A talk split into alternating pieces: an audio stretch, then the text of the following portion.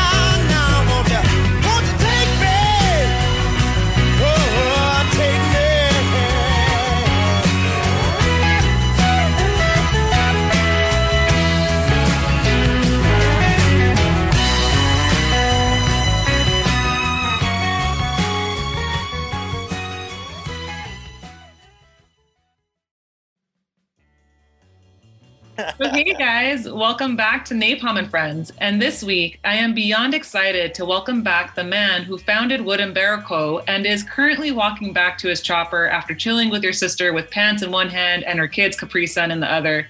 The one, the only Ricky Flores. Thank you so much for coming back on. You are the first person who has taken me up on my invite to come back. So, thank you so much. Hell yeah. I mean, I feel privileged right now. I'm spoiled. I'm so stoked to be back. Uh, I didn't know I like talking to people this much, especially you. And uh, I actually had a bunch of people, and by a bunch of people, I mean more than two, hit me up and tell me, like, dude, where's the next podcast going to come out? And here I am. Thank you for fucking having me. Uh, no, the pleasure and honors all mine. And honestly, like based on the previous episode and based on like how just we chat and share stories, you are an absolute character. And I think it's also an understatement to say that you are an adrenaline junkie. And we were talking about like what could, you know, this episode be about. And then we realized, you know, you skateboarding, you being on bikes, you're going to have some pretty gnarly scars. Damn right. so again, to kind of recap really quick, how long have you been riding bikes and skating? So skating, and I'm just throwing out a number because I can't do the math right now, hence the Seagram 7. But uh, so I started skating in 1999. And I want to say that was around kindergarten, first grade. And by skating, I mean riding a skateboard. I fucking didn't know how to do tricks till second grade.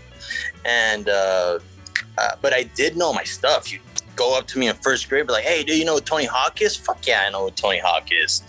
Uh, and I want to say that might be about fucking 19, 20 years, maybe. Okay. now, dude, so you've been on the board for a while. Yeah, for a while now. And if you ask me about skate history, I'd know a lot more about the last four, uh, the, prior the four years ago and 1099 but i got no fucking clue what's going on right now even though i do manage a skate shop uh, I got no fucking clue about these European dudes that are, are coming out of fucking nowhere with their crazy last names. And uh, I got no fucking clue about these companies that just popped up out of nowhere. And uh, I do need to do my homework on that, but I I don't care too much about that because these people don't come to our hood any fucking time soon. So, hmm. that's pretty cool.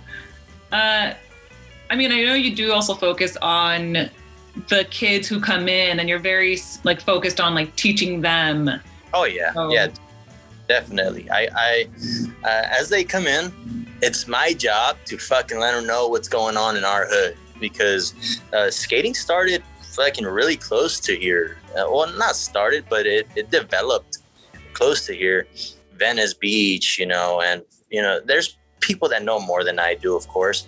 But uh, you've had, I've always talked to people that like, oh, it was the 80s and Bell Gardens and Cudahy and, and, and Huntington Park. I'm like, yeah, I didn't even know these cities even existed back in the 80s. So I'm fucking just teasing them.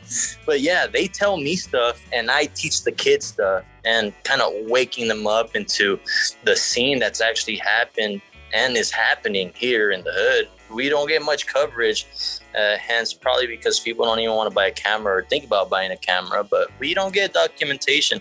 And scratch that. There is one guy that came out of Southgate. A lot of people know this. It's called he's called Mark Gonzales. Fucking artistic ass dude. Fucking crazy motherfucker. Fucking dude knows his shit. And uh, he actually does a lot of the art for Krooked. I'm pretty sure he fucking rides for Krooked and bunch of other shit. But uh, that's the only thing right off the bat that I could say that's pretty fucking legendary and straight out of Southgate. Mm-hmm. Dude, that's pretty sick. So, I mean, you are obviously like seasoned and you're very knowledgeable in skating. But going back to the original topic that we wanted to kind of explore as far as accidents that you had, I, mean, I don't know how many you've had. I don't know if, if it's a long list or how do you want to approach it? All right. Um, well, accidents, I would say I've only had two, and close calls, I've had many. Mm. Probably thousands already. But uh, I've had two accidents on my bike, and uh, as far as skating wise goes, I've had, I want to say three major accidents that really fucked me up. The last one was literally a career ender. It uh, destroyed me. I didn't break anything, luckily, but when you don't have medical insurance, you're kind of weighing out the the injuries, and you're like, uh, "This is fucked." I might doctor for this one. Duct tape can't save me now. exactly. well, yeah. What happened? So uh, uh, which one do you want me to talk about first? Skating or you want me to talk about the bike one? Let's do skating first. Okay, let's do it. So, uh, and skateboarding, when I was, uh, shit, I want to say I was about maybe 19, could be 18, shit, maybe even 17, but within this, that three year range, I, uh, I used to smoke a lot of weed. I mean, by used to, I mean pre COVID because I stopped smoking weed because my lungs turned baby lungs. but pre COVID, I smoked a lot of weed and I was more of a stoner than a drinker. So, uh, one day we go to the skate park over at Salt Lake Skate Park, and uh, it's usual. Match a blunt with some guys. Fucking everyone puts five, two, three bucks in. Uh, smoke blunt with a couple dudes. Uh, relax. And when you're in the group of the dudes that skate pretty hard, it becomes intense when one guy can smoke, uh, smoke and skate really well. You got to back that dude up. It's almost a fucking law. And because you're battling it out with cities around the vicinity, you want to be able to be that fucking well orchestrated dude that could fucking do anything while stoned or drinking. So uh, we were skating off. A lot of people that if you guys are listening and you guys been to Salt Lake Skate Park and you guys know what Salt Lake is, you guys know what the quarter pipe is. When you skate off the quarter pipe, there's only one fucking quarter pipe that people skate off of that is worthy to speak about. And um, we started skating this quarter pipe. I think it was like three of us, and one dude ollies it, ollie, ollie, cool. One dude starts going for a kickflip, and my favorite trick is a back 180. So as I'm going, I do a back 180, and somehow, some way, my foot just comes off of the nose and I'm stoned. So in my head, I don't even have a bail. I'm too slow to bail. So uh, my foot gets off the front nose, and my rear foot gets gripped on the board. It's stuck on there, and when I land, I completely did the man splits. So the man splits is funky. It's uh, it's not like the cheerleaders that do the splits and it's all sexy shit. No, this one is not sexy at all. oh my god! Uh, it's uh, I don't know if you guys ever seen the sexy splits. They're beautiful, spread out. The man splits are where your two knees get jointed in the middle, and you're kind of making an X with your body. Your two hands are in the air and your two legs are spread apart and they're somehow connected in your groin and your knees in the middle. So that one was a major accident. I tore my ACL and my meniscus. I couldn't walk for six months. I think I cried. I'm not gonna lie. I cried my buddy Omar with the with long hair and a bandana. Whoever's listening and you guys know who Omar is, shout out to that fucking asshole. Uh, he picked me up and put me on my skateboard and dallied me to the to the to the ninth stair. Aww. And I was there crying. I was like, "How am I gonna get home?" And mind you, I only lived a block away, so I'm like thinking this is the w- longest block I will ever walk, and I couldn't even walk. And uh, I, as I get older, I know more and more people have torn an ACL or a meniscus, but I tore both of them on both knees. And that wasn't the first time. Second time that those injuries got reintroduced was at Hollenbeck Park. It was dark as hell. Anyone who knows Hollenbeck Park in East LA knows it's dark as shit after hours. We go, and I'm thinking I'm all hot shit, right? It's always when you think you're all hot shit when something happens. So I think I'm all hot shit. I'm like, cool, I'm gonna ollie the three block in dark. Fuck yeah. I go ollie the three block in the dark on the left hand side. Cool. Again, a fucking 180, except this one instead of being backside, it was front side. So I go, get my speed, go front side 180. I'm like, cool, I'm bailing. I could do it. I just need to stick it, give one good stick. Same fucking shit. I go, roll up, get some speed. I'm popping a frontside 180. And mind you, these are warm up tricks. I, at that time, I already knew how to like flip off stairs. So I'm just warming up. I warm up, do that 180. And as I landed in the dark, I guess my foot was too close to the edge on my nose, which is already a 180, which becomes the rear and your tail. I completely slipped off the nose and my other foot on the board. And with so much momentum, same thing, man splits. So I could do man splits. Damn. And uh, that's my skateboarding injuries, the worst ones. Oh, wait, no, screw that. Let's add one more into that book. All right. Uh, we're Bell, Bell High. Uh, it's our local training grounds. I hate skating skate parks. I hate how they are. I hate the people that are there. I love skating, but hate skateboarders.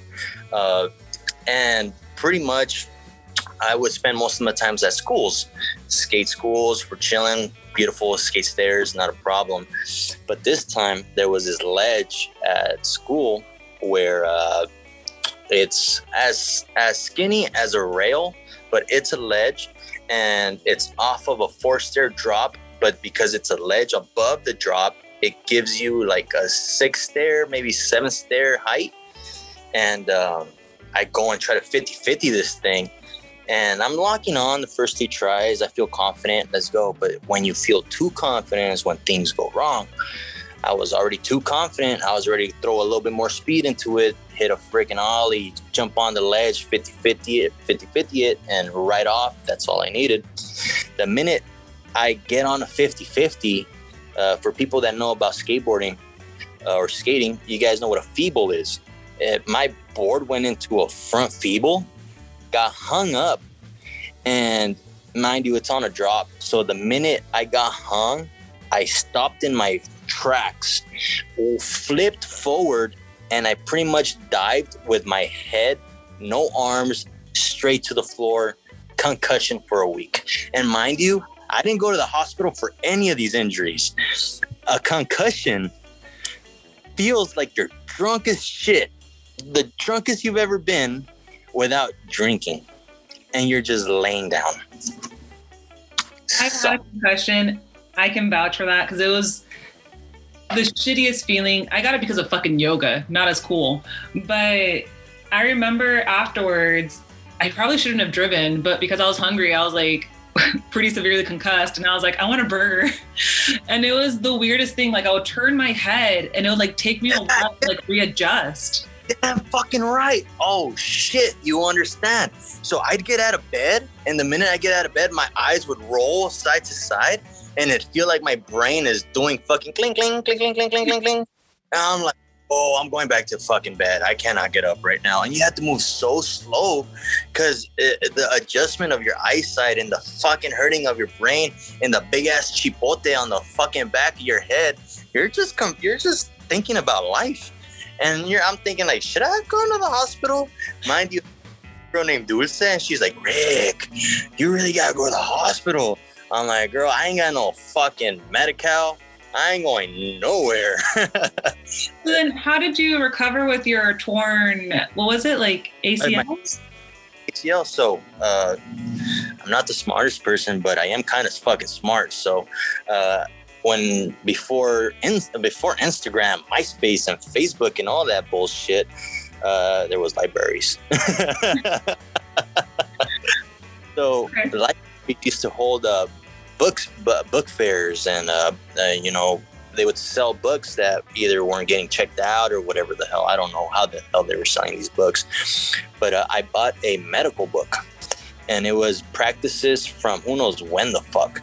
And the surprising fucking part is that there was a huge section on, um, uh, you could say, athletic therapy. So you were able to find out what was wrong with you, kind of like WebMD without the lies. you know? So you go into this book and you're like, oh shit, my knee hurts. You go into the knee section. Cool. What what does it feel like?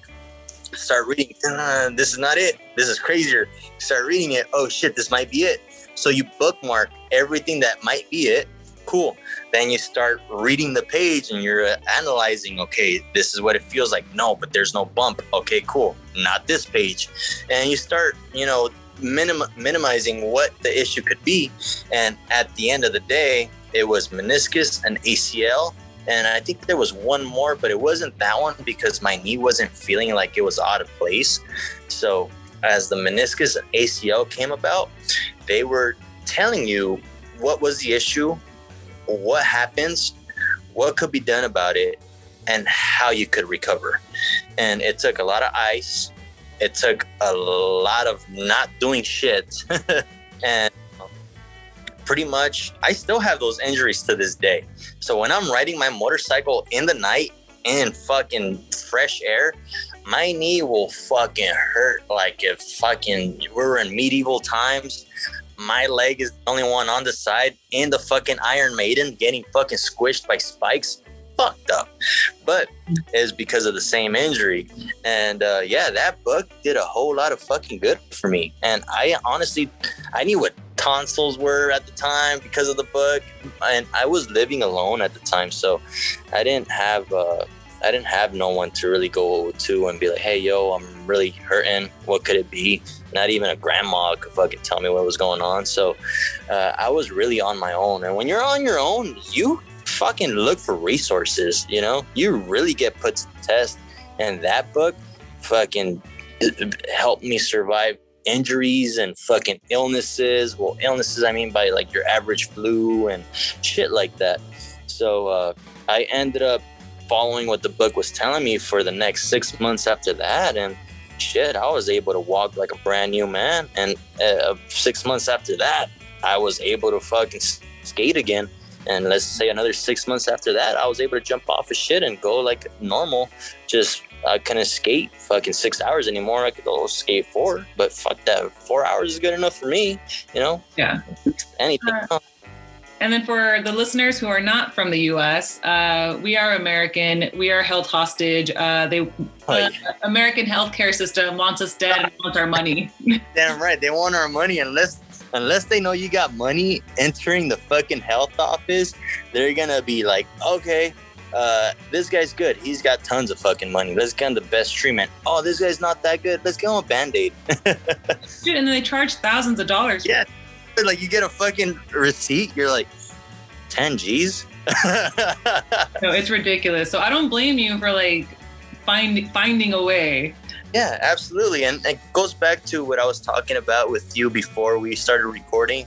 Uh, I'll survive the fucking apocalypse because I I've done I've been through shit where I don't get the resources that normal people do. So I've been through some shit. and you have that book, so you're you're definitely gonna survive. Well, I had it. now I got books that teach you how to build a fucking balcony. so if you need a balcony, hit me up. okay, so those were the those were the injuries that you've experienced. Yes. What's the craziest one that you've seen at a skate park or wherever? Oh, I have never been blessed with an injury at a park.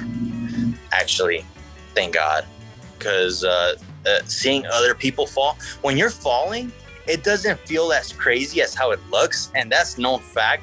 Anyone could tell you about it, like, "Whoa, dude, you that was sick." I'm like, it didn't feel that crazy though. but uh, I've I've never witnessed a crazy injury, either because I was looking away or I blinked or something. But I always heard about them happening, but I've never witnessed a gnarly one. I could say about one, but it wasn't much of an injury. It was more of a battle.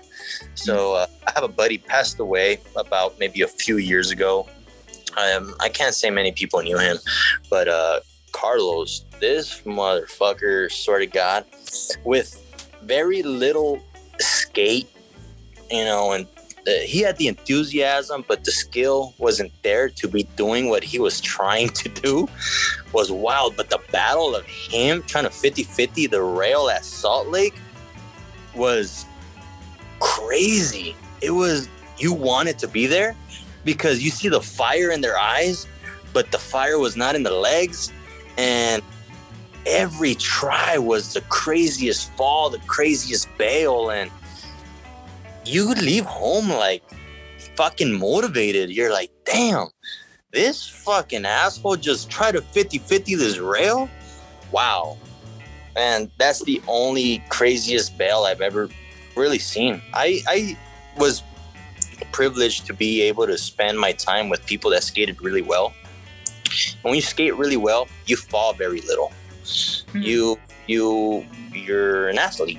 You know, you don't if you fall, it's a bail and you fall on your feet, kind of like a cat. You throw them off the fucking highest building, they're gonna fall on their feet. Same thing with skaters. Uh, if you're good, you're not gonna fall hard. And if you did fall hard, you're trying something you've never tried before, and it was your conscience just fucking with you.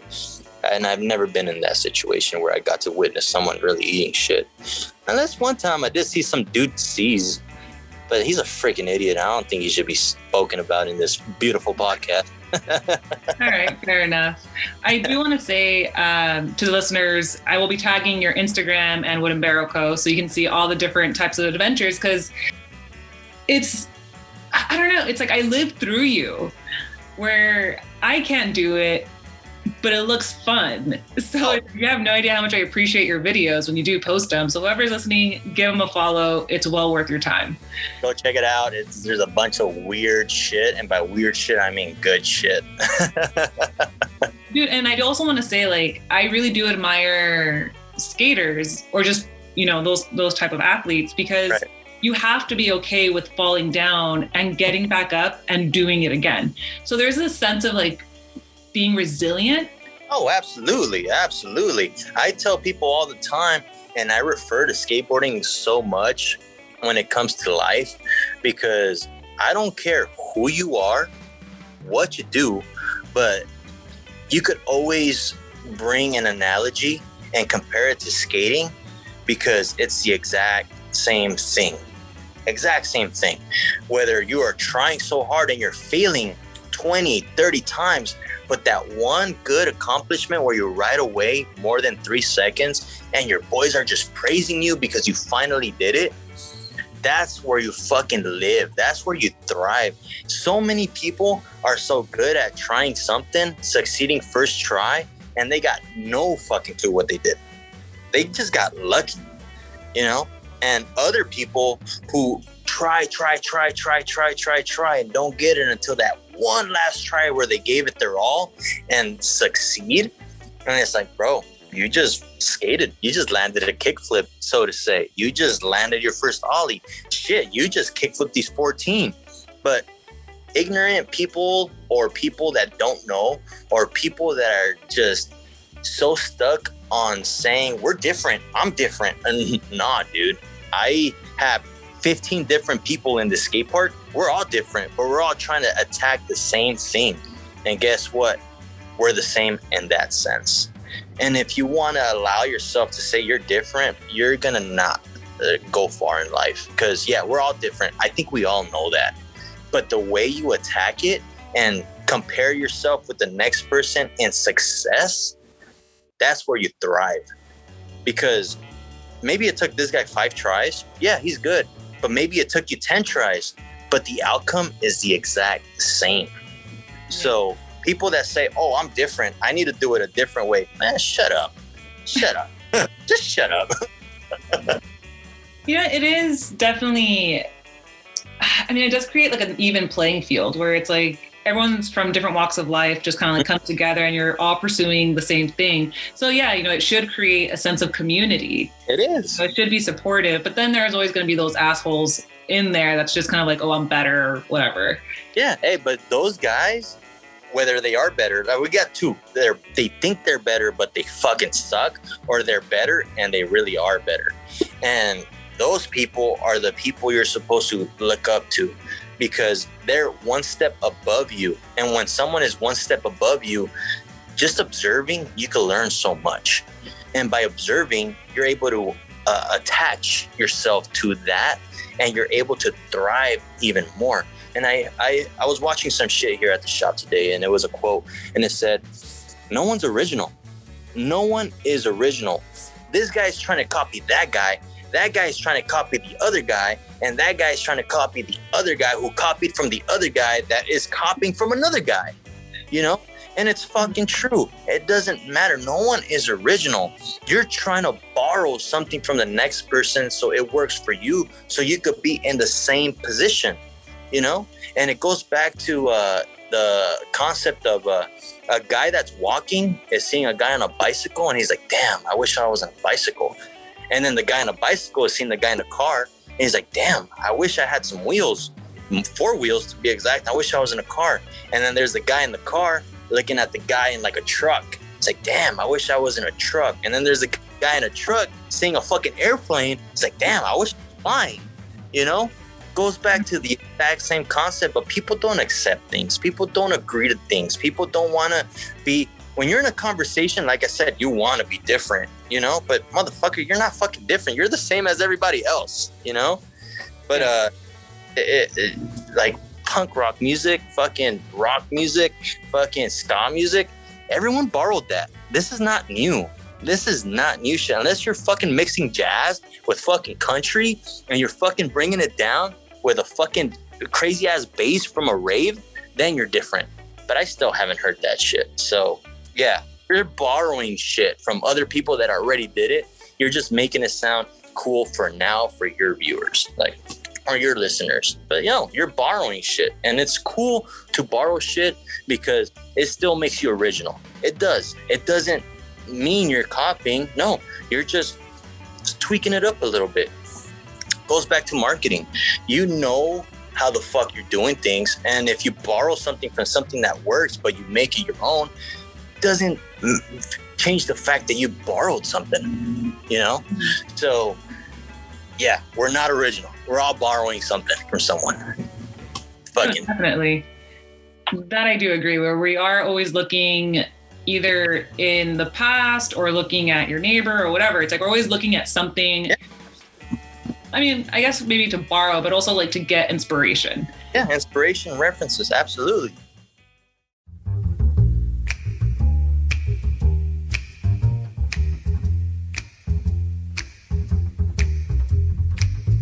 Trailers for sale or rent.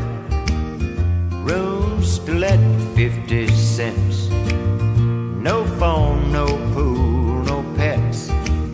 I ain't got no cigarettes. I but two hours of pushing broom buys an eight, twelve, four bedroom. I'm a man of means by no means king of the road.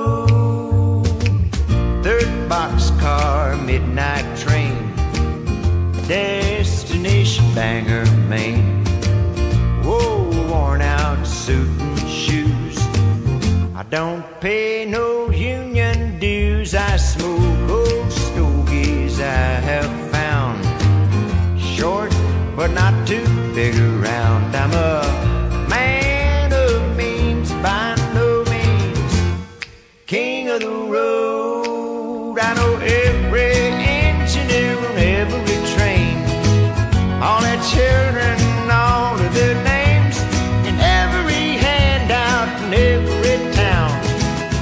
locked, it ain't locked when no one's around. I sing trailers for sale or rent, rooms let 50 cents.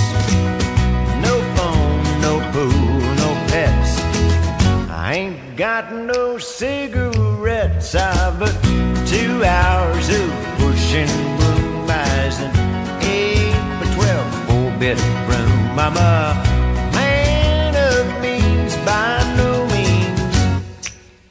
the road. Trailers for sale or rent, rooms let fifty cents. No phone, no pool, no pets. I ain't got no cigarettes, ah, but two hours of pushing broom buys.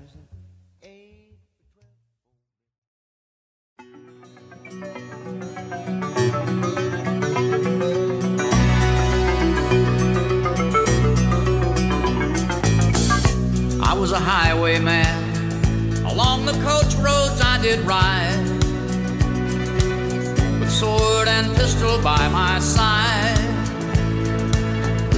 Many a young maid lost her baubles to my trade. Many a soldier shed his lifeblood on my blade.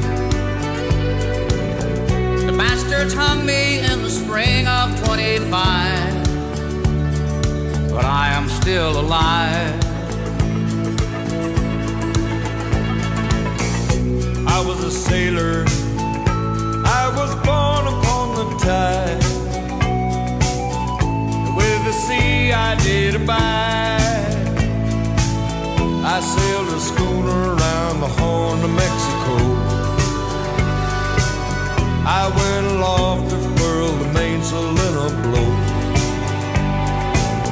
And when the yards broke off, they said that I got killed, but I'm living still. I was a dam builder across the river deep and wide, where steel and water did collide. A place called Boulder on the wild Colorado. I slipped and fell into the wet concrete below. They buried me in that gray tomb that knows no sound. But I am still around. I'll always be around, around, around,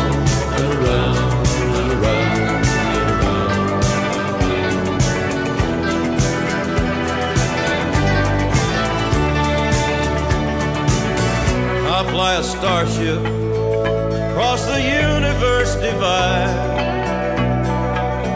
And when I reach the other side, I'll find a place to rest my spirit if I can. Perhaps I may become a highwayman again. Or I may simply be a single drop of rain. But I will back again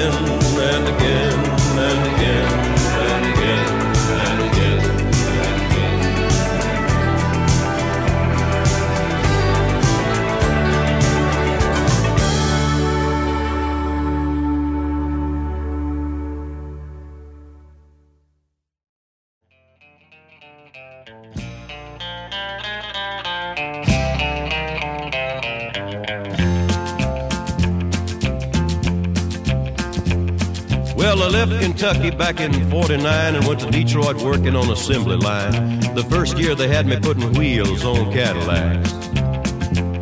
Every day I'd watch them beauties roll by and sometimes I'd hang my head and cry. Cause I always wanted me one that was long and black. One day I devised myself a plan that should be the envy of most any man. I'd sneak it out of there in a lunchbox in my hand. Now, getting caught meant getting fired, but I figured I'd have it all by the time I retired. I'd have me a car worth at least a hundred grand. I'd get it one piece at a time, and it wouldn't cost me a dime. You'll know it's me when I come through your town. I'm gonna ride around in style, I'm gonna drive everybody wild, cause I'll have the only one there the very next day when I punched in with my big lunchbox with help from my friend, I left that day with a lunchbox full of gears.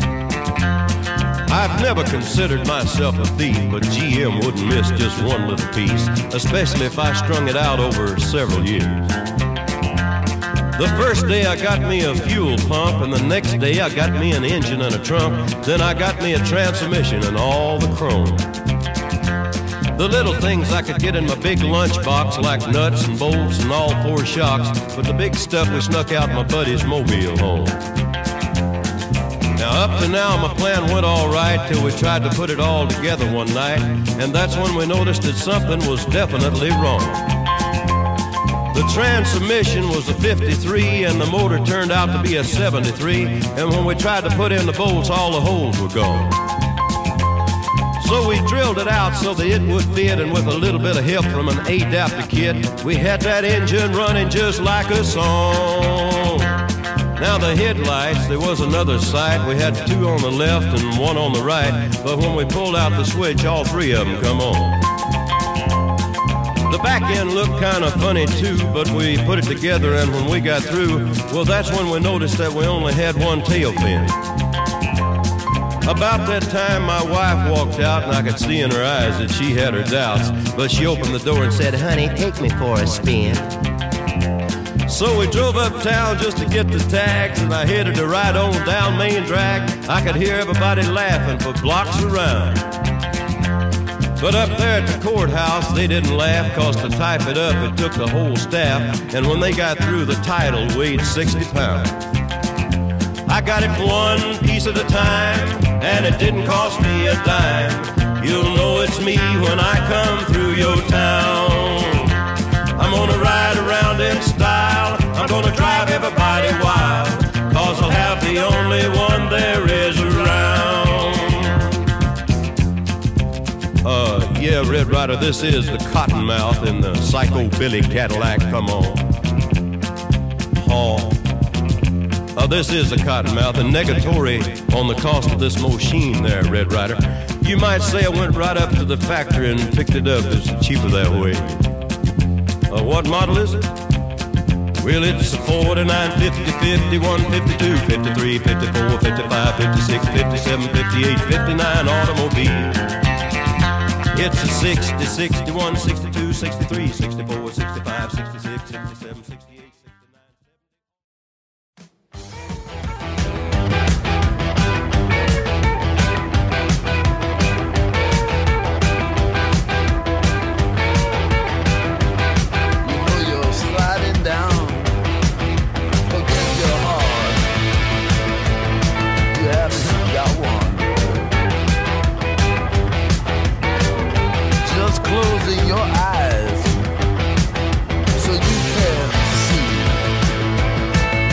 So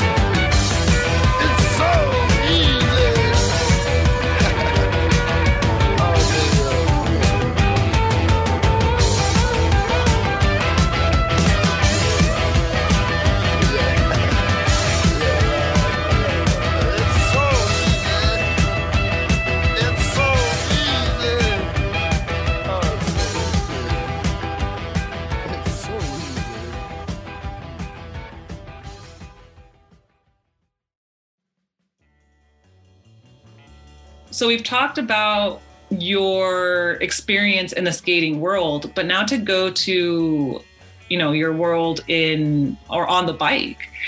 So we've already kind of chatted how you got into uh, building bikes and all that in the previous episode, which I will be linking in the bio to this episode. So whoever's listening, if you haven't listened to that one yet, check it out. It's also a really great playlist. Obviously picked by one By and me. only Ricky. Thank you very much. So, I mean, if you want to give a brief overview how you got into bikes before right. we get into your accidents. All right. I, I think I might have sl- slightly got into it in the last podcast, but uh, pretty much uh, I got into motorcycles from uh, seeing other skaters getting into motorcycles and also from thinking and imagining like ma- imagine being really really sad and thinking about the most wonderful scenic thing in your brain that will get you into your pursuit to happiness. So in my head, I always pictured myself riding a motorcycle into the sunset.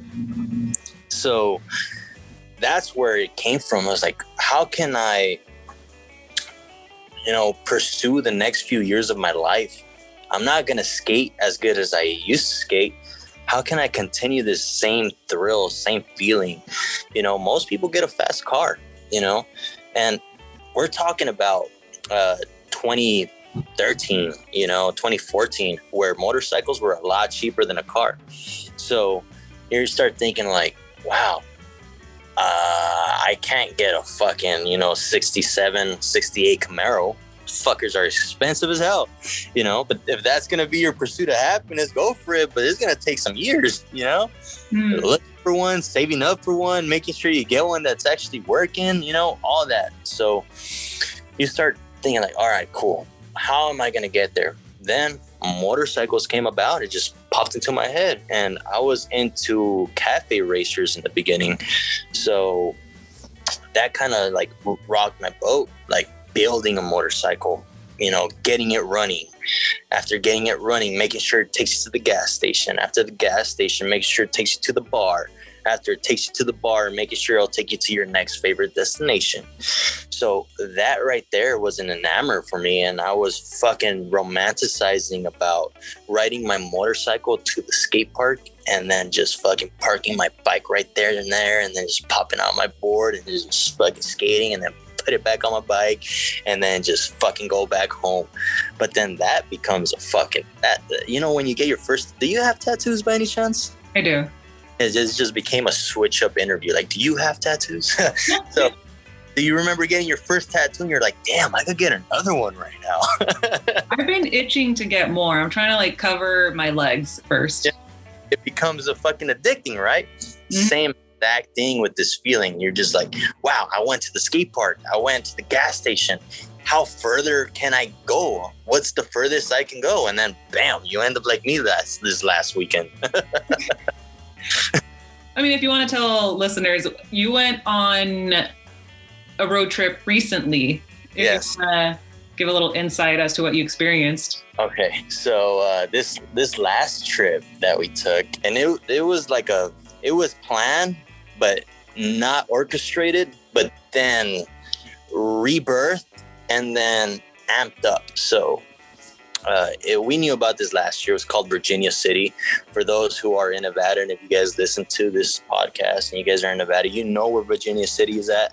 Uh, for those that don't, it's an old mining town, uh, one of the first biggest towns to be a boom town in the 18 late 1800s. I want to say is like 1870, 1880, and uh, it's not a ghost town because people are inhabiting this place and people there's stores and everything. But you could say it's very similar to a ghost town. So they had a rodeo there, a motorcycle show, and all that. So pretty much at uh, at about two weeks ago, we were thinking about like let's fucking go up to Reno, and that's 20 miles from this ghost town. Like fuck it, let's go. For those who know about Reno, they probably just heard about Reno 911. Old people go to Reno. Like old people go to Florida and Reno. but uh, it's only because Reno is in the middle of buff buttfuck Egypt, fucking far as hell, and you got to take either the 395 or go through San Francisco, Sacramento, and across. And uh, if you own a motorcycle and someone goes up to you and they're like, "Hey, man." You want to go uh, ride 500 miles to fucking Reno? No one's gonna agree. There ain't shit over there, you know. But uh, I, I I love the people that I ride with. I enjoy that shit. I, love the people that are down. It's like, hey man, you want to ride here? Fuck yeah, let's go. That's what what pretty much you know funded this trip was people that were super fucking down to roll up. It ended up being about maybe five of us. Uh, two in the truck with a trailer, just in case. Cheap insurance because uh, let's say you break down in the middle of Reno, how are you gonna get your bike back down 480 fucking miles? So we we did that trip, and uh, on the way there, I actually cheated 200 miles, or I think it's like 180. I could be wrong. Uh, I trailered my bike up to Lone Pine, or uh, sorry, Bishop. And for those who know Lone Pine and Bishop, it's the first cities you come across after you go through Ridgecrest off 395. And um, uh, we, I only trailered my bike because uh, for those that don't know about motorcycles, your gas tanks have a limit, you know? So cars, you really don't have a limit because you have the gas gauge telling you when you're full and when you're empty. And it's usually a little bit more than a hundred something miles. So for me, uh, my gas tank on my chopper only takes me 60 miles until empty. Uh, I was riding with a FXR, which was my buddy Fat Cat. That dude has, I want to say, maybe 120, 130 miles on his tank until empty. And then my buddy Burbs, uh, Bourbon, his first name's Renee, but he's got sweetest last name, and it's his actual last name is Bourbon. That's But- cool. E R B E N, Berben. so uh, this guy, uh, he has uh, a Dyna, which he's got a bigger tank. Obviously, probably could run about maybe 140, 150 miles. So I uh, imagine stopping every 60 miles and you got a bigger bike. It's exhausting. So I told these guys, I'll I'll fucking unload in Bishop and I'll run the rest of the way. Solid. So we're in, we're on our route to Reno. We left LA at 3 p.m. Mind you, at 3 p.m. traffic hour. Uh, we're trying to get to Lancaster. First fucking trip. I mean, first fucking first gas station. We get to Lancaster, meet up with them. I think it was about an hour and a half, maybe almost two. And we're like, "Fuck, dude, this is the journey. We're already here." Fast forward, one guy fucking runs out of gas over in Ridgecrest. Go fucking get this guy fucking gas. Fucking fat cat. We get we get this guy fucking gas. And I'm like, damn, we're really fucking doing this. It's getting fucking dark. We fu- fast forward, we get to fucking Bishop. We're in Bishop. It's fucking dark as hell. We're fucking like re not rethinking the trip, but really realizing that we're still so far from Reno and it's dark as hell. You can't see nothing around you. It cities are coming by every 60 miles. If you guys don't know what 60 miles are, all right, we're in LA.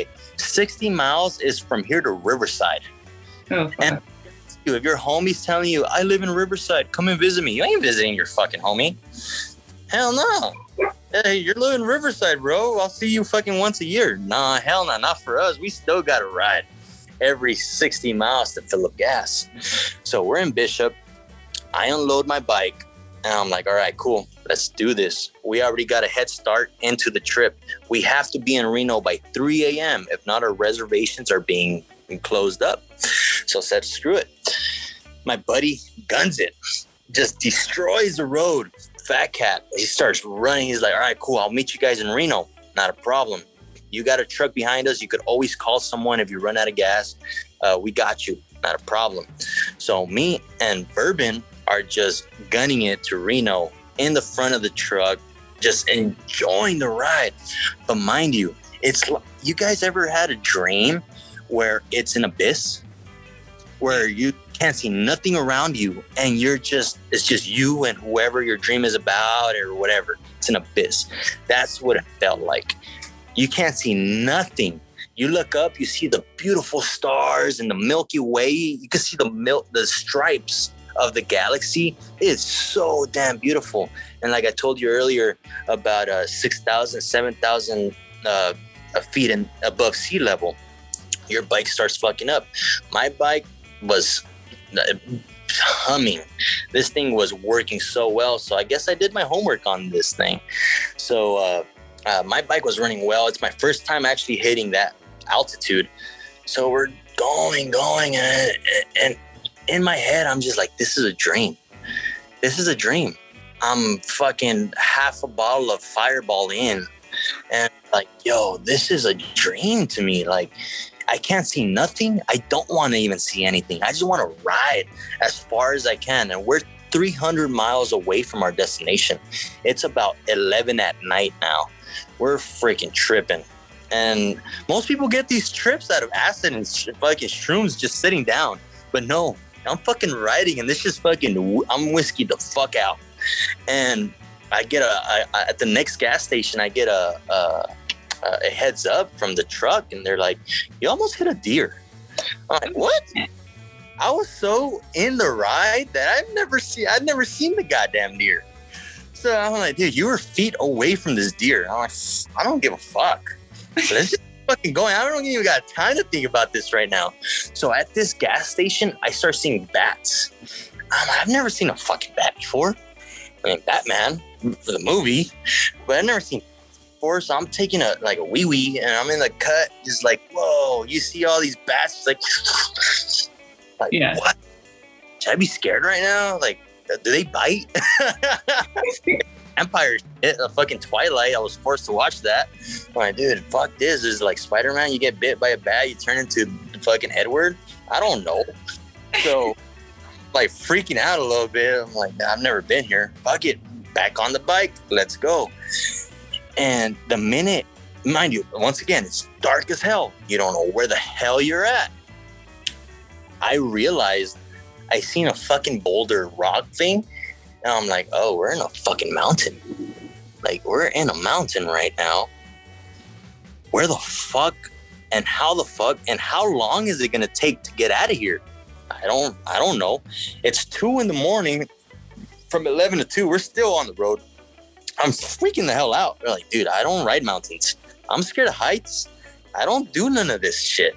But the closest mountain is Azusa, and I always say no to that, right? I'm I'm not going to Azusa. Fuck that shit. So uh, I'm accepting the fact that we're, they call it twisties. We're in the twisties, and um, I'm having the worst time of my life, but the greatest time of my life at the same time.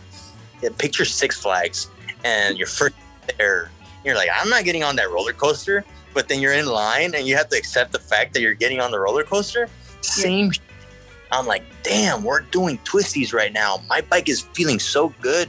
And then you see a sign that says elevation 7,800 feet. I mean, above sea level.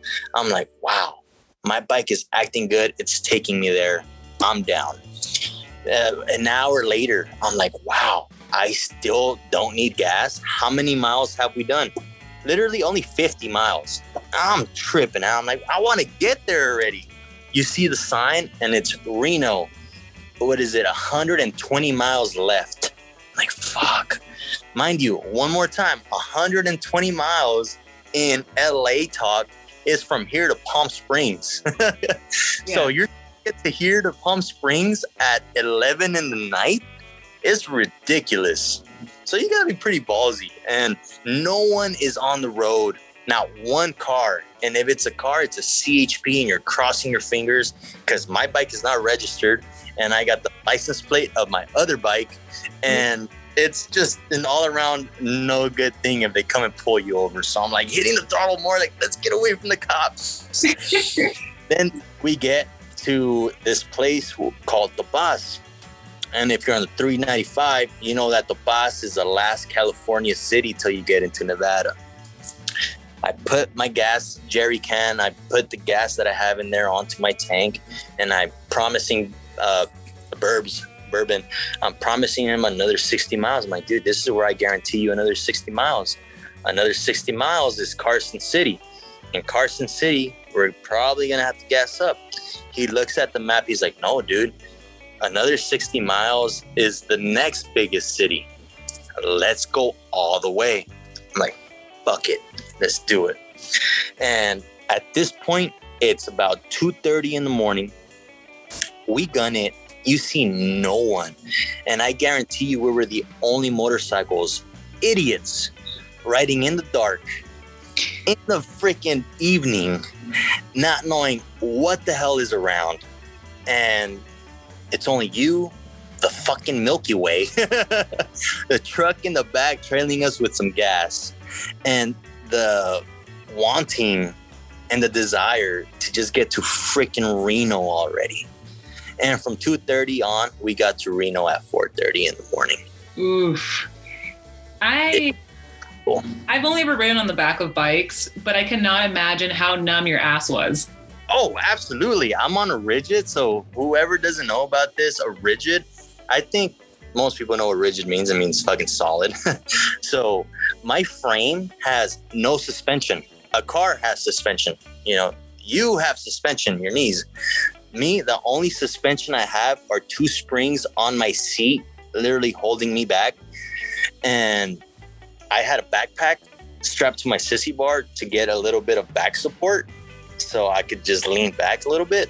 But that's the only thing. And it's my first time riding, I think it was 250 miles on my motorcycle straight, Oh, shit. straight, just let's go straight ahead. And uh, that's because I did unload off Bishop. We got to Reno safe and sound. When we got to Reno, I shotgunned a White Claw. I'm like, fuck this. But when I got off my bike, it felt like I was still riding my bike. So I didn't sleep for shit. Oh, that's beautiful. So again, to the listeners, give them a follow because you get to because you guys like film while on the road or at wherever you're going. It's just as I mentioned before, it's like I live through you.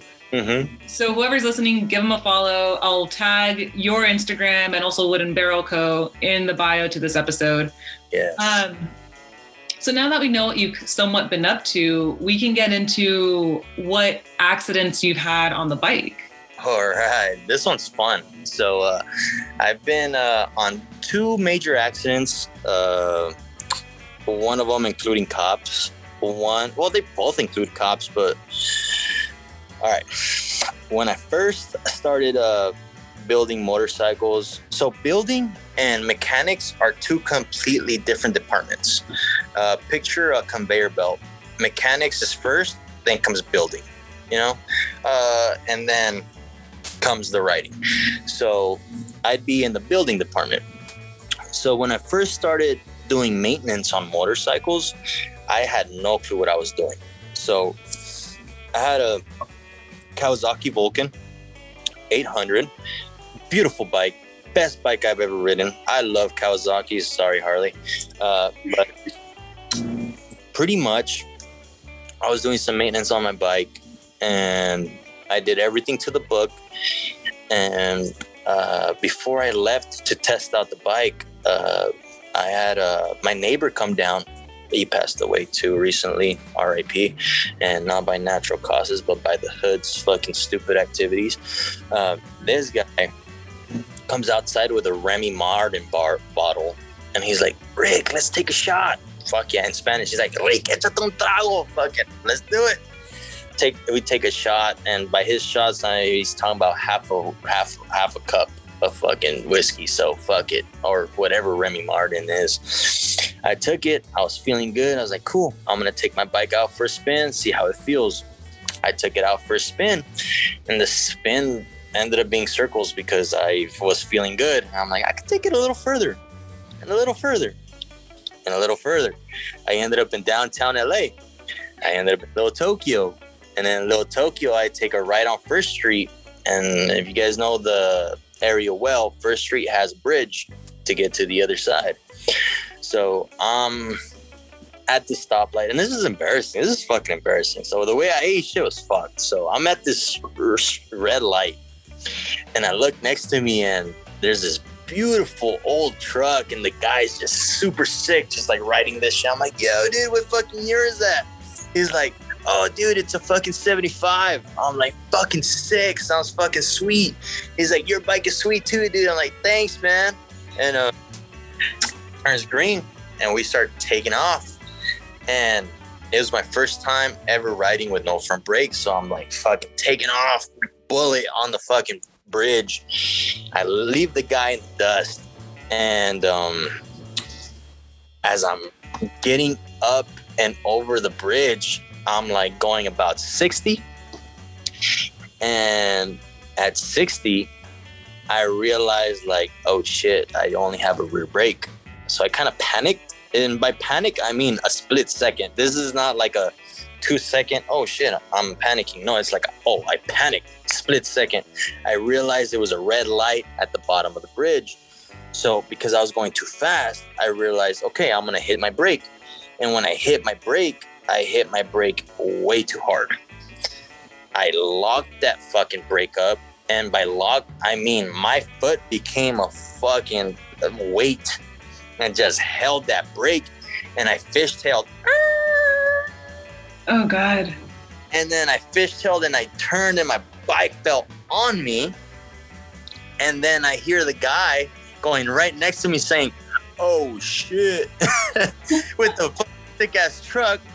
And then as it was on me, mind you, this split second, I felt the bike on me. So I kicked the bike off me while sliding. And when I kicked the bike off me, the bike caught traction and it started flipping. Doof, doof, doof. I think it did like three kick flips. And I'm still sliding on my ass. And I'm like, oh shit. I'm I'm like in my head, I'm like, I'm in the floor. I'm done. Like my bike is totaled. I just bought this shit two weeks ago. What the fuck? I'm already like I'm swearing in my head. I'm thinking my dad is gonna kill me. Like he probably thinks I'm gonna fucking die. I'm not dead, but I'm still sliding. And as I'm sliding, I get onto my feet, and I'm like, oh shit, I'm on my feet. And at this point, I see my bike on the opposite end of the intersection in the curb, just fucking dead. Gas fluid everywhere, pieces everywhere. And I'm like, oh my lord, I just ate shit. No, I didn't crash anywhere. I literally just ate shit on my own. And uh, cops, sheriffs pass by and they see me and they don't even give a fuck. They're just like, oh, what a fucking idiot. He just ate shit off his bike. I go and like out of a miracle, this dude, and I still follow him, and dude's kind of wild. He's like into like some crazy symbolic. So uh African American people are very uh kind of like indigenous people. They're very uh herbalist, very spiritual, very, you know, uh, numerical. So this guy literally rolls up to me like, ah! He's like, bro, are you okay? Turns off my bike. So he knew more about motorcycles than I did at the time. Picks up my bike, starts checking it, and he's like, turns off the gas, and he's like, bro, are you okay? I'm like, I think so. He's like, dude, that shit's gonna hurt tomorrow. I'm like, where were you going? He's like, I was literally going up the block to go get a coffee from the motorcycles spot that I knew and Lucky Wheels Garage is not a sponsor. I don't like them. No, I'm just playing. I do, but uh, uh, uh, they had a coffee joint at the time, and um, pretty much I wanted to go check it out for the first time. So I go, and literally, my bike was broken, and I sad. I survived the fall. I slid about a hundred feet, and um, the guy tells me like, dude, let's try to turn on your bike. Cool. I put it in gear. I try to turn on the bike and the bike turns on. I'm like, what? He's like, yeah, let's turn it off. Cool. Let's make sure everything's good to at least get you home. I was like, sweet. So handlebars are usually like this, and I'm being descriptive because I'm in a video right now, but they're usually like this, you know? Uh, buck horns are, uh, you picture your, uh, the horns on a fucking, on a bull. That's how. But picture the dumb bull where the horns are facing you on one end and the other one is perfectly fine. So that's how mm-hmm. my bike. The tank was busted, gas pouring everywhere, but got it to shut off. And the guy, he's like, are, are, "Am I cool to leave you here by yourself?" I'm like, "Yeah, dude, I'll figure it out." Cool. Jets out. I'm like, wow, that guy was really cool, and I would have not been in this position if it wasn't for him. So because I was a, a block away from where I was supposed to be at, I still went there. I'm like, man, I'm gonna go. So I rolled up with a broken bike and rolled up there and kind of assessed the situation there. And I'm like, hey guys, I just ate shit off my bike coming here. I kind of just want to get a coffee and uh, let's uh, let's do that. Guys were just like, oh damn, you just ate shit. Okay, fine. I, I dislike them. Uh, very, you know, fucking colored people. And um, uh, uh, cool. I'm like, can you guys help me with uh, with some gas? They didn't even hook me up with gas. They charged me for gas. So I go and they, I gave them five bucks for a gallon. They threw a gallon in my tank, and I was like, cool. I guess I'm gonna go home now. So with my handlebar 90 degrees facing me, and the other handlebar still chilling from East LA, I rode all the way home. Oof. Oh well, home is Maywood, so I rode all the way home. And at that point, I knew I was built for this shit. I was like, I didn't need to get a tow truck. I didn't need to get a truck. My bike is still running. I'm in. And a lot of people that, if they listen to this and have been on an accident before and they rode away from that accident back home, you guys are a badass. If you didn't and you end up at the hospital, I apologize. You're still a badass. But uh, literally, I still rolled back home. I got home. My buddies are playing my PS3, and I'm like, some guys, I just ate shit. No, you didn't. And uh, I think this goes back to the next question. Uh, I do have a scar in the crease of my knee where my foot was just leaning on my exhaust and it was just being sizzled. But I turned into chicharrones and shit. Oh God.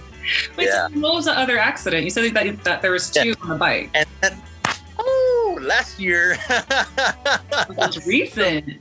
now I'm I, I'm a regular, so I've been on my bike for so long. I'm I know what the fuck I'm doing. But when you're building your bike and you're buying parts off the swap meet, and let's this be a disclaimer, it sucks when you buy used parts. Please buy new parts. Go to your lowbrow customs, TC Bros, anywhere. As long as the parts are brand new, buy them. I don't care if they're fifty dollars more.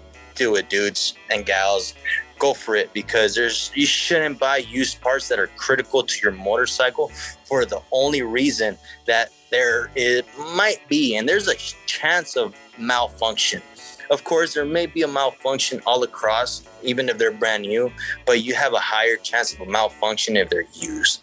So pretty much i built my peach bike the shovel head that i have. It's a 75 i was running around. I had risers that are connected to your triple trees that are connected to your front end, which is what turns your front wheel, all the whole mechanism. Those those triple trees, uh, threads for my engineers and everybody who works on cars. Threads are important. They're pretty much what holds the screw in place. The minute those teeth are completely jacked, your shit's not gonna tighten up as much as it should. So I did not know that. I thought I put Loctite, and whoever's listening, I hope you know what Loctite is and Loctite everything, because the minute you put uh, Loctite on a screw with good threads, they're there forever, no doubt. You're good. But this time, I was riding. We're on our way to Tony's Saloon in the afternoon, uh, rush hour, chilling. We're a block away from the house. We're doing a turn. And as we're getting closer to an intersection where we have to make a right, as I'm making a right turn, I didn't realize a that screw that goes on to my my riser that's holding on to my handlebars flew out. So as I want to make a right turn on a green light, I gunned it and I turn right and my handlebars turn, but my bike is going straight. So I completely had no handlebars. Oh And it- shit. I'm going straight into an intersection, not on a major intersection, but you know how they got the slight right turns that kind of divide a little bit more to the side. So I'm literally going straight into cars waiting for a red light. I ping ponged one car, ping ponged another, and as I ping ponged the other, I go straight into a lady's car and I front flipped over her freaking hood. Oh my god. yeah. And that one was fucked because my bike is not registered. I had no license plate. I had no registration or insurance or a license. so I'm screwed. This lady is just talking shit. She's like, You're drunk. You're drunk. And I'm like, Lady, I'm on my way to get drunk. You're fucking fucking me up right now. Like, fuck- I don't want to say fuck you, but I'm like, I'm fucking done right now. Like, what, what information do you want? I'll pay for your shit. I accept my fucking faults. I'm not that kind of guy. Let's do it. Bring out the paperwork. She calls her mechanic. Mechanic comes and he's like, I think it's best we call the cops. Fucking calls the cops. Cops come. And uh, for those don't know, I be I get called handsome a lot. So I'm starting to believe it. So uh, I get a chick cop. a chick cop comes up and uh, spares my life. Spares me the biggest situation I could have gotten myself into. It could have easily been a four or five thousand dollars shit because I messed up that lady's car. The guys that I ping ponged didn't even give a shit. They left. They're like, "Oh, nothing's wrong with my car." Fucking bounced Yeah. making such a big deal. But because this lady was such a fucking bitch, the girl, she's like, "Yo, I don't like this lady." I'm like, "Oh, I guess I don't either." like, I'm gonna see what I could do. She kept calling her fucking chief and everybody they could call, and they're like, she finally comes up to me. She's like, "My chief wants me to tell you that you're one dumb motherfucker." I was like, "Really?" Like for real? She's like, "You're a freaking idiot." But you know what I'm gonna do? I'm gonna give you a fix-it ticket. She gave me a fix-it ticket for my registration, my license, my insurance, and all I had to pay was 75 bucks. And she's like, this lady's got full coverage, dude. You don't gotta do nothing. So if I were you, I'd get your stuff right now and leave. And then she's like, Do you need anything? Do you need anything? I could get you this. I could get you that. Here, let me give you my number. Let me give you this. Let me give you that. Did I give you my number already? Let me do this. Let me do that. Come here. Here's my card with my number. I'm like, lady, I'm not into cops. cops, but uh, thank you for saving my ass. Like, you sure you don't need a tow truck? Like, no. Surprisingly, the dude that I was riding with, Harvey, that asshole had the exact same bolt or screw I needed for my risers to put back on, and on my way I go. Damn. Mm-hmm. You have some wild ass stories. I swear to you. And I just paid that ticket in February of this year. So, but uh, let me mind you, I do have my registration and a license plate and my license now. So we're good. all right, all right. Um, wait, so you did mention that you have one scar in the crease of your knee. Is there another, any other scars that you have? mind you, I I skated hard in my time, but falling down was never in the agenda. So skating skating scars, I have nothing. I have nothing. I I literally always try to land on my feet, like I told, like a cat. Always land on your feet. I don't have uh, I don't have medical care. I don't have Medi-Cal or any of that stuff. So going to the hospital for anything, even stitches, it's not in the it's not in the in the agenda. So from skating, I have no I have no elbows. Like you could see in my elbows, there's like freaking craters of just uh, shattered bone. But Shit. that's as far as it go. But no scars. Damn. Well, I mean, I guess consider yourself lucky in that sense. Oh, absolutely. I tell myself like, dude, I, the tricks I've done and the shit that I've gotten myself into, I should have scars. But uh, uh, I hate cats. But if uh, if I if I would consider myself, I'd be a cat. Fucking shit. All right, so we've kind of gotten over scars and accidents. Where do you like to go? I guess like practice tricks or you know go ride. Like what are, what are your favorite locations? Two of them, huh? All right, I'll hit you with the skating first, uh, because skating always comes first. so, uh, all right, uh, there's this movie called Thrashin'. It's an '80s movie or '80s film. I I encourage you guys to watch it because Red Hot Chili Peppers comes out in that when they were young and before they were even like a, a label or an actual band from a label. Uh, so fucking good, so cheesy. It's like, man, I always come up with some weird movies, huh? and everybody. So, Thrashin', they have a a skate off in this ditch, and in that ditch, it's over in the Hollywood Hills, over in the in the in the south side, and it's called Bronson Ditch. I fucking love that spot.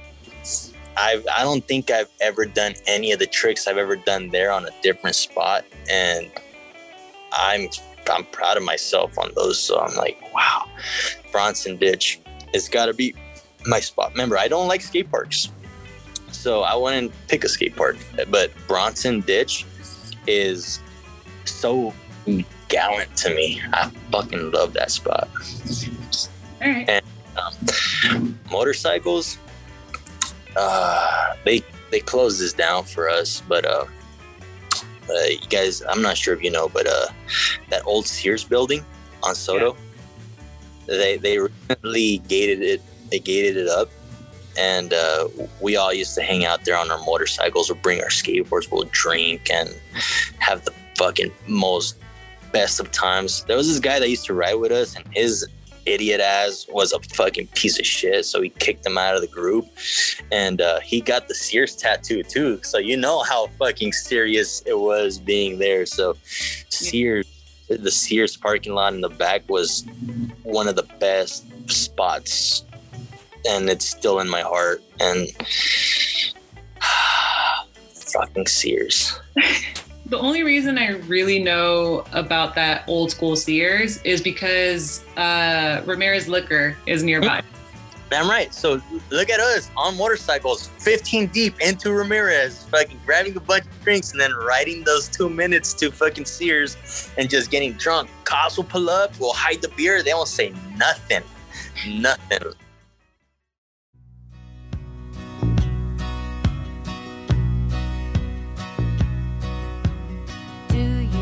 Have some problems?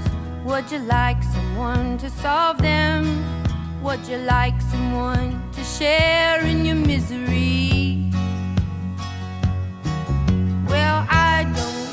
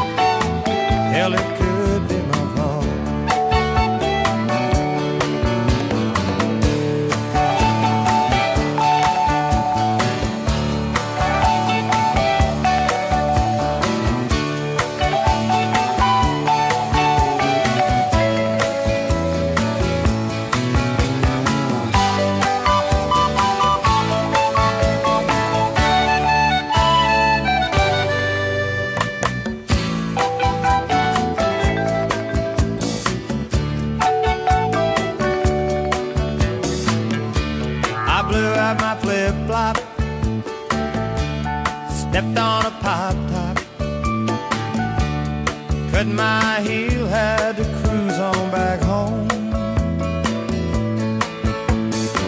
But there's booze in the blender,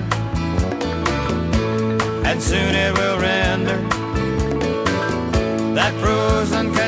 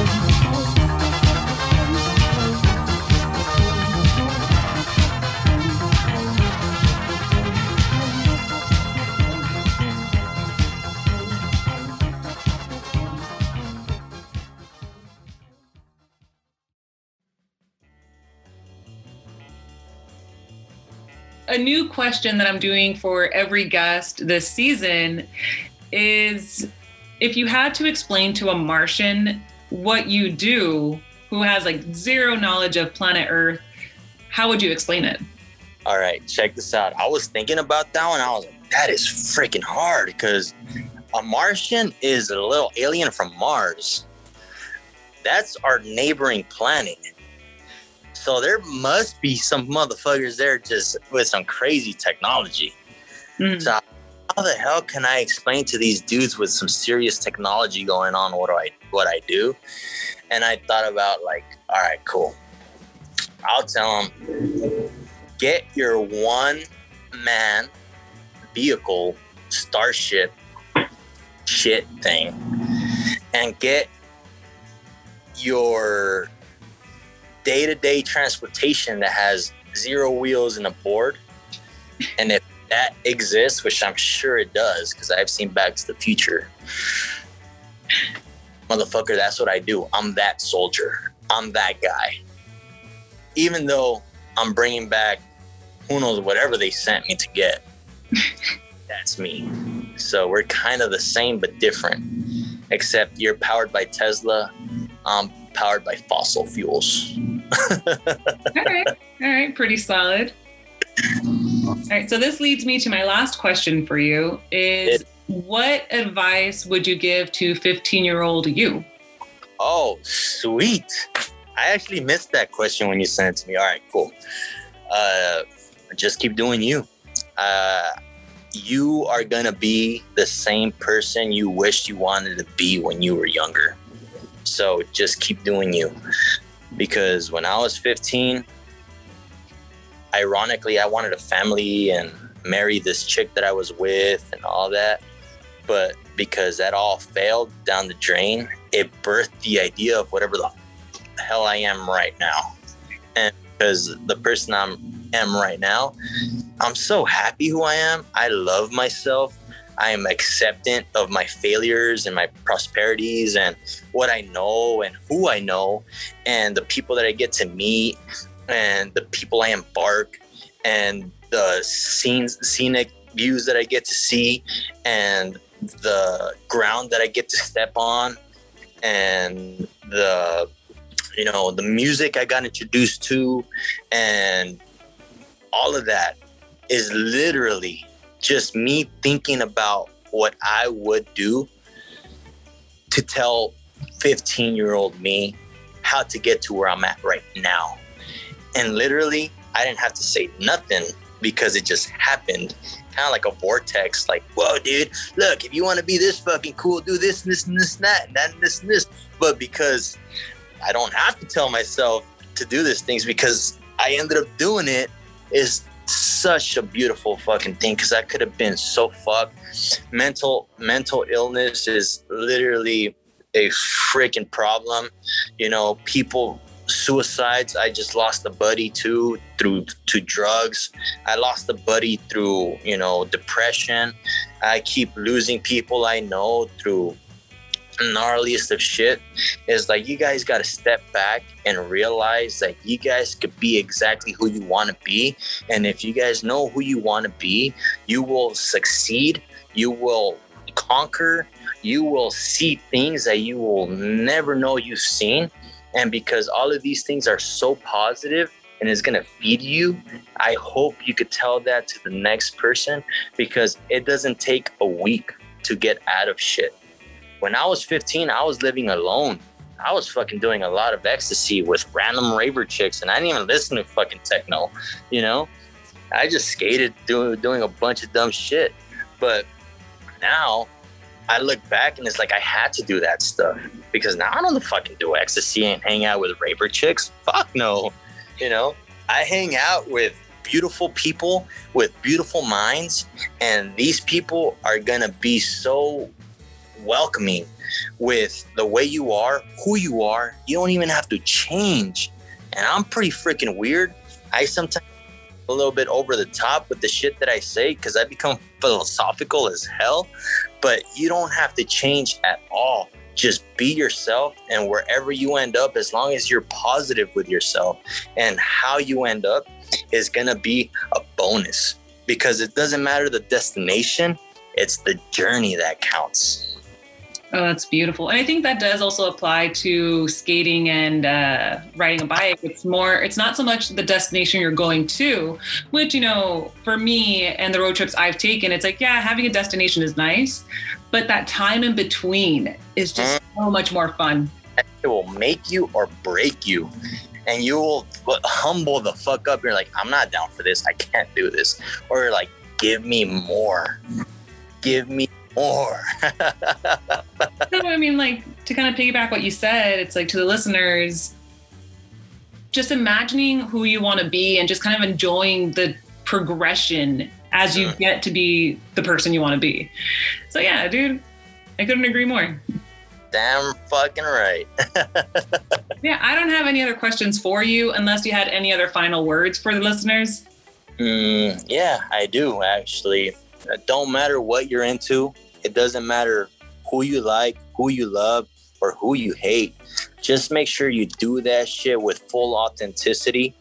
Always love who you get your inspiration from. Always give credit to the people who you get your inspiration from, even though they're assholes or they're really good people. You are there. Be in the moment and appreciate the fact that you are one beautiful person. Because if you weren't a beautiful person, we'd all know.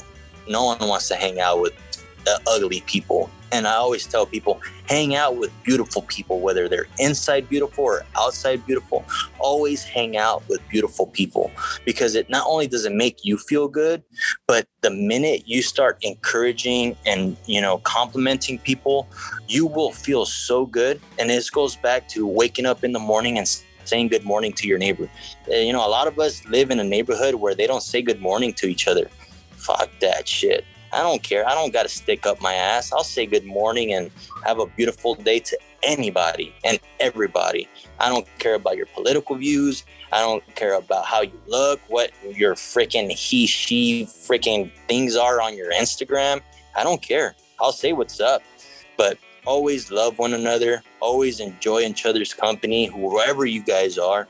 But just be beautiful because the minute you're beautiful on the outside or the inside, you will make this world a better place. And we don't have to be the same. I don't have to agree with what you do. I don't care with what you do or what makes you happy. I know what makes me happy and what I do. But as long as you let me do what I do that makes me beautiful or makes me a good person, I will always have an arm and a handout or help for you because uh, I'm a resourceful person. I could consider myself a huge help. And a lot of us need help. A lot of us need these resources. Consider yourself a beautiful person because beautiful people will always be attracted to you, no matter what. No, definitely. So I do want to say thank you so much for taking me up on my offer about coming Oh. back onto the shack. You are an absolute pleasure. I'm so glad to be here, to be honest. I enjoy this. The first time I was so nervous. I was like, I'm like, no, people really need to know uh, who the hell I am and my natural habitat. I did have a few shots of whiskey actually, but that's who I am. And if, you know, this hurts you and knowing that I drink whiskey and talk to people, then uh, this is not for you. Go figure it out somewhere else. But if you enjoyed this podcast and at least made it to the ending of this shit, you guys, you guys are the shit. Have a toast, you know, get some cheers, get your favorite alcohol because beer is good, but alcohol is a lot better. Maybe not too much of it because we know about the liver, but enjoy this shit. Enjoy all your company. You guys be good with yourselves, be good to others. I love you guys. Get on a fucking motorcycle, get on a fucking skateboard, and really figure out what the fun is that we're doing, I'm doing, and our buddies are doing. Yeah. So, I mean, life's a short ride. Enjoy it when we can. Right. Mhm. So, until next week, guys, thanks for tuning in. Later.